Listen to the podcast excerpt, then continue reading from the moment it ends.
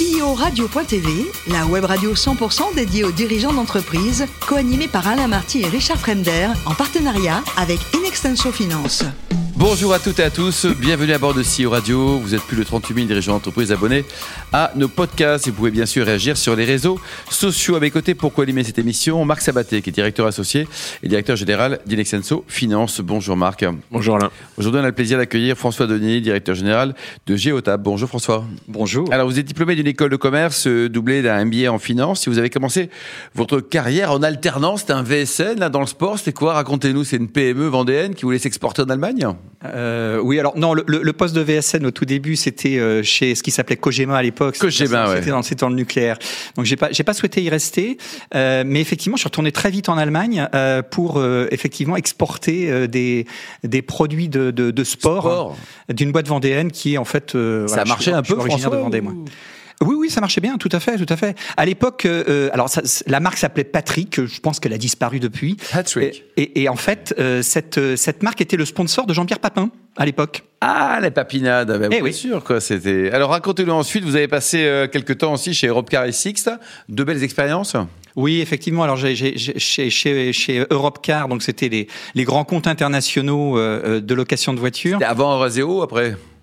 C'était avant, c'était avant Avant, Euraseo. À l'époque, c'était euh, c'était le groupe Accor et puis euh, Volkswagen. Et ensuite, vous avez également dirigé une bourse de- du fret. Oui, effectivement. Alors ça reste dans, le domaine du transport. Hein, euh, C'était effectivement euh, de façon complètement digitale sur Internet l'échange de fret, un, un camion qui euh, qui part avec un fret- avec du fret, enfin à plein, euh, n'a pas forcément un client euh, Au retour. sur sa destination pour ne pas revenir à vide. Et donc il re-remplit euh, via via une bourse de fret. Alors ensuite, François, pas mal de, de belles aventures professionnelles et vous êtes chez Geotab depuis 2021. Un mot sur l'histoire, l'historique de ce numéro 1 mondial? Alors effectivement, c'est le numéro un mondial, euh, créé euh, par un, un fondateur qui est toujours aujourd'hui à la tête de la société, euh, et il en est euh, aussi euh, capitalistiquement le, le- le propriétaire. Il a 100%. Non, il n'a pas 100%, c'est- mais c'est uniquement partagé avec d'autres membres du board. D'accord. Donc en fait, c'est vraiment euh, très familial finalement. hein. Euh, et effectivement, il a créé euh, une société au Canada, donc à Toronto, il y a maintenant 23 ans, qui est devenue en 23 ans le numéro un mondial de. euh, en fait, on connecte les véhicules à Internet. C'est ça le principe de, de la télématique. Et en fait, euh, la, la feuille de route est assez intéressante parce qu'en fait, il avait, euh, il est, il est sud-africain à l'origine et il voulait émigrer aux dit au États-Unis. Canada, non, sud-africain. Non, non, il était sud-africain à l'époque. et Il avait déjà une société en, en- Afrique du Sud qui a servi d'ailleurs notamment à, à- à la sortie euh, de l'apartheid pour le, le, le, le, le- système de vote par correspondance. Donc en fait, il était déjà ingénieur de la data. Et quand il est arrivé au Canada, il s'est demandé en quoi est-ce que finalement euh, ma connaissance de la donnée, de la data, peut être utile à faire une planète meilleure pour mes enfants. Feuille de route de départ. Et comme euh, beaucoup d'autres entreprises, dans son dans son garage, il a commencé euh, à Toronto en fait à créer cette société euh, lorsqu'il s'est dit que euh, c'était dans le domaine du transport et de la mobilité que la data n'était pas suffisamment utilisée il y a 23 ans et qu'on pouvait faire de très grandes économies, réduire l'accidentologie, etc. Et il en a fait le numéro un mondial. Et aujourd'hui, donc, vous travaillez avec les constructeurs. Qui sont vos clients, vos partenaires? Alors nous, on est uniquement en B2B, c'est-à-dire qu'on s'adresse uniquement aux entreprises. hein. Euh, donc finalement, nos clients, ce sont euh, les, les flottes d'entreprises, hein, les entreprises qui ont des flottes. Euh, et puis effectivement, on travaille aussi maintenant de plus en plus avec les constructeurs directement, parce qu'en fait, les constructeurs, de plus en plus, mettent eux-mêmes des boîtiers de télématique. Naturellement, quoi. Voilà, dans- en usine, et, et les véhicules sortent déjà euh, avec cette ce potentiel d'être connecté. Je dis potentiel parce que il y a quand même une carte SIM, il y a quelque chose dans, dans le véhicule qui doit être activé et c'est pas systématiquement le cas lorsque le véhicule sort d'usine. 2241 salariés, si vous avez bien compté. Vous êtes présent dans combien de pays au total? 153 à travers le monde. Et le business model, c'est quoi? Donc vous vendez vos prestations, vous avez un petit pourcentage, comment ça marche? Alors en fait, euh, il y, a- il y a deux aspects dans, dans, dans, dans le métier. Il y a l'aspect hardware, c'est-à-dire qu'on va installer un boîtier dans le véhicule euh, qu'on équipe. hein. Donc ça peut être tout type de véhicule, ça peut être euh, un véhicule léger, euh, ça peut être un véhicule utilitaire, ça peut être un, camion, un poids lourd, ça peut être un bus, ça peut être des, des, véhicules de chantier, etc. Tous les types de véhicules qui peuvent rouler. On va installer un boîtier qu'on va brancher généralement sur la prise de diagnostic du véhicule, qu'on appelle, qu'on appelle OBD, On-Board Diagnostic, et ce boîtier va remonter en fait des données. Et pour faire simple, trois grands types de données. Le premier type de données, ça va être le véhicule lui-même, c'est-à-dire le CAN, ce qu'on appelle le CAN, c'est-à-dire l'ordinateur de bord, toutes les données, la consommation, le, le, le, kilométrage, toutes sortes de, de, de, données réellement, les codes de panne, etc. La deuxième catégorie, c'est comment se comporte le conducteur au volant. Ça, ça va permettre de faire beaucoup d'économies parce qu'on va, il y a un accéléromètre, un gyroscope dans le boîtier, donc on va savoir comment se comporte au volant, s'il accélère trop fort, s'il freine trop fort, il use les pneus, il consomme du carburant inutilement, etc. par, par son comportement au volant. Donc on peut l'améliorer, l'envoyer en, en, en, formation d'éco-conduite, par exemple. Euh, et puis, contente, ma femme. La troisième catégorie, la troisième catégorie, c'est euh, tout ce qu'on va pouvoir brancher sur le boîtier dans le domaine du transport de marchandises. Il y a ce qu'on appelle le chronotachygraphe, euh, la boîte noire. On va pouvoir rebrancher ça, le, la chaîne du froid dans le domaine du transport à température dirigée, les caméras. On peut brancher une caméra sur le boîtier, etc. Ah Parce qu'à ce moment-là, le boîtier sert de hub, sert avec sa carte SIM pour remonter les données. La quatrième catégorie que j'ai pas citée, mais qui est quand même utile aussi, c'est euh, la géolocalisation. Je le cite en dernier parce que hein. la géolocalisation, en fait, c'est pas obligatoire. Certaines entreprises préfèrent ne pas euh, euh, remonter les données de géolocalisation des Pourquoi? véhicules. Il peut y avoir des réticences dans l'entreprise par rapport à des questions de vie privée. Euh, pourtant, c'est très très bien géré par la CNIL aujourd'hui, qui oblige à ce qu'il y ait un bouton vie privée dans un véhicule qui peut être utilisé en dehors des heures de travail. Donc s'il est on peut activer ou éteindre Exactement. Maintenant, ça se fait avec une application smartphone. Mais en fait, on peut passer le, le, la voiture ou, ou, le véhicule en mode vie privée, c'est-à-dire qu'il n'est plus géolocalisé. Marc, je revenais sur la, la, le B2B par rapport au B2C. On a connu euh, euh, Coyote, Tracker, Lockster, oui. je sais pas si ça tout dont vous parle, euh, qui étaient a priori des applications B2C au démarrage. Pourquoi ça, pourquoi cette, ce système de un boîtier, une carte SIM, une information transmise par Internet et une data derrière, ça marche pas en B2C et ça marche en B2B Alors c'est vrai, c'est vrai qu'en B2C c'est un petit peu difficile parce que c'est juste un véhicule, c'est son propre véhicule, c'est amusant d'avoir de la donnée, c'est amusant de lire les codes de panne du véhicule, savoir si, ce qui est en train de se passer dans le moteur, etc. C'est amusant, mais ça reste simplement amusant. Lorsqu'on est sur une flotte d'entreprise, par contre, on a un gestionnaire de flotte qui a des objectifs. La première raison pour laquelle on installe de la, de la télématique dans une flotte d'entreprise aujourd'hui, c'est pour faire des économies. Et ça marche, parce que les économies, elles sont sur le carburant. Vous savez, la, la différence de consommation entre le, le, le, le, euh, le conducteur d'une flotte moyenne, hein, on a quand même 3,2 millions de véhicules connectés dans le monde, donc c'est ça ce qui nous place numéro un. On a quand même beaucoup de statistiques la différence de consommation entre le, le, le, le, conducteur qui consomme le plus et celui qui consomme le moins dans une flotte moyenne, la différence c'est 35%. 30, c'est énorme. C'est énorme. Énorme.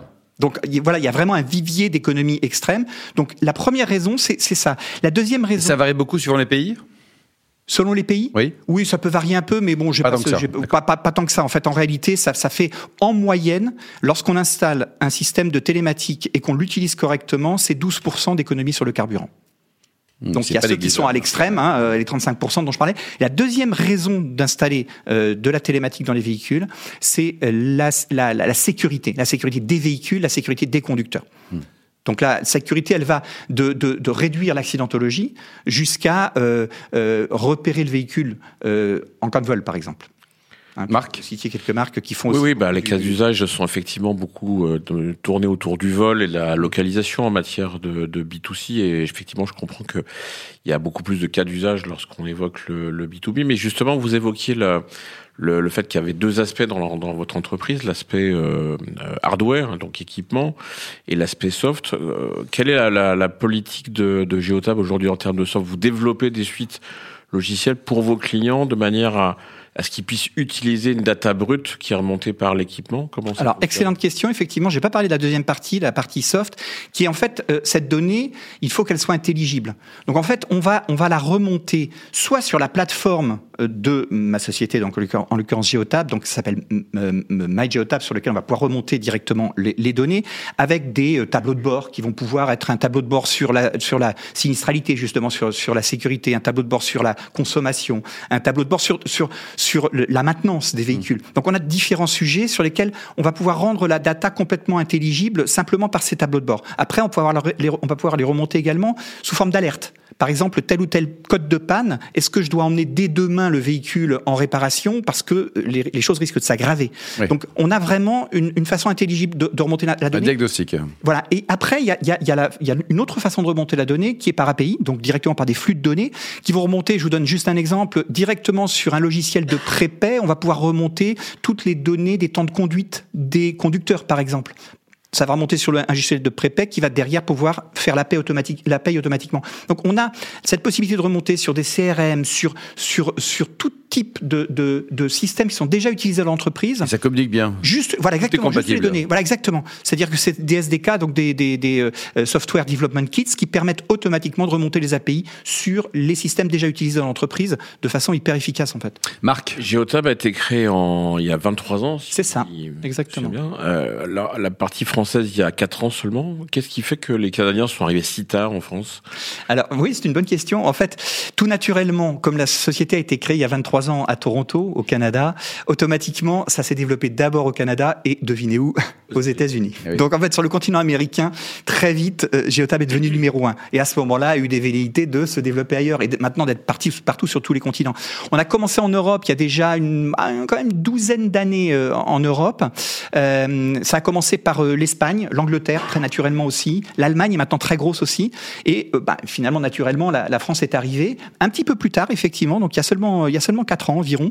Euh, mais bon, on est en très fort développement effectivement parce que et votre est- périmètre, c'est mondial ou c'est la France? Moi, moi, mon périmètre, c'est Oui. uniquement la France. Moi, je suis en charge uniquement avec, de la France. Avec des, des clients essentiellement dans le, dans le monde du transport, la logistique, la mobilité par définition. Non, alors ça va vraiment être tout type de flotte. Comme je vous le disais tout à l'heure, ça peut être le véhicule léger, donc les, les flottes de commerciaux, etc. Un petit peu moins les, les véhicules de fonction. euh, Il y a un petit peu plus de réticence pour les équiper.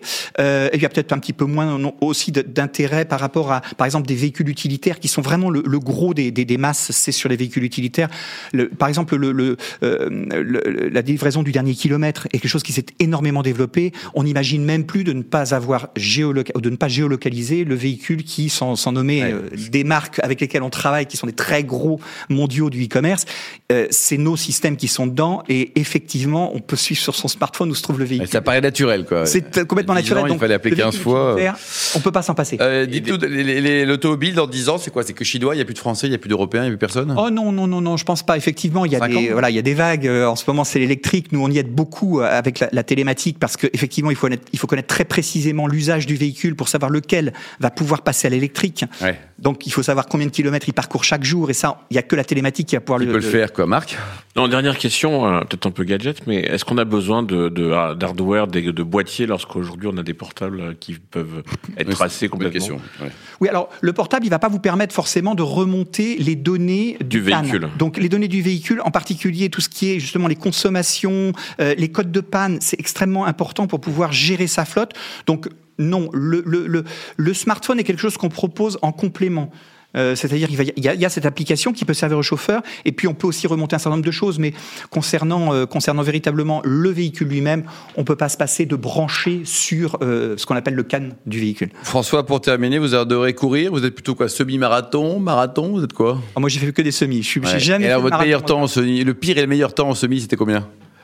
Euh, bah, c'était non, c'était je pense aux au 20 km de Paris euh, ouais, ou deux heures. Bon, euh, Bah, c'est bien, rien deux heures, quoi, c'est- Non, rien d'extraordinaire. Merci beaucoup heures, François, merci Marc également. Fin de ce numéro de CEO Radio. Retrouvez toutes les actualités sur les comptes Twitter et LinkedIn. On se donne rendez-vous mardi prochain à 14h précise pour une nouvelle émission. L'invité de la semaine de CEO Radio, une production B2B Radio.tv en partenariat avec Inextenso Finance.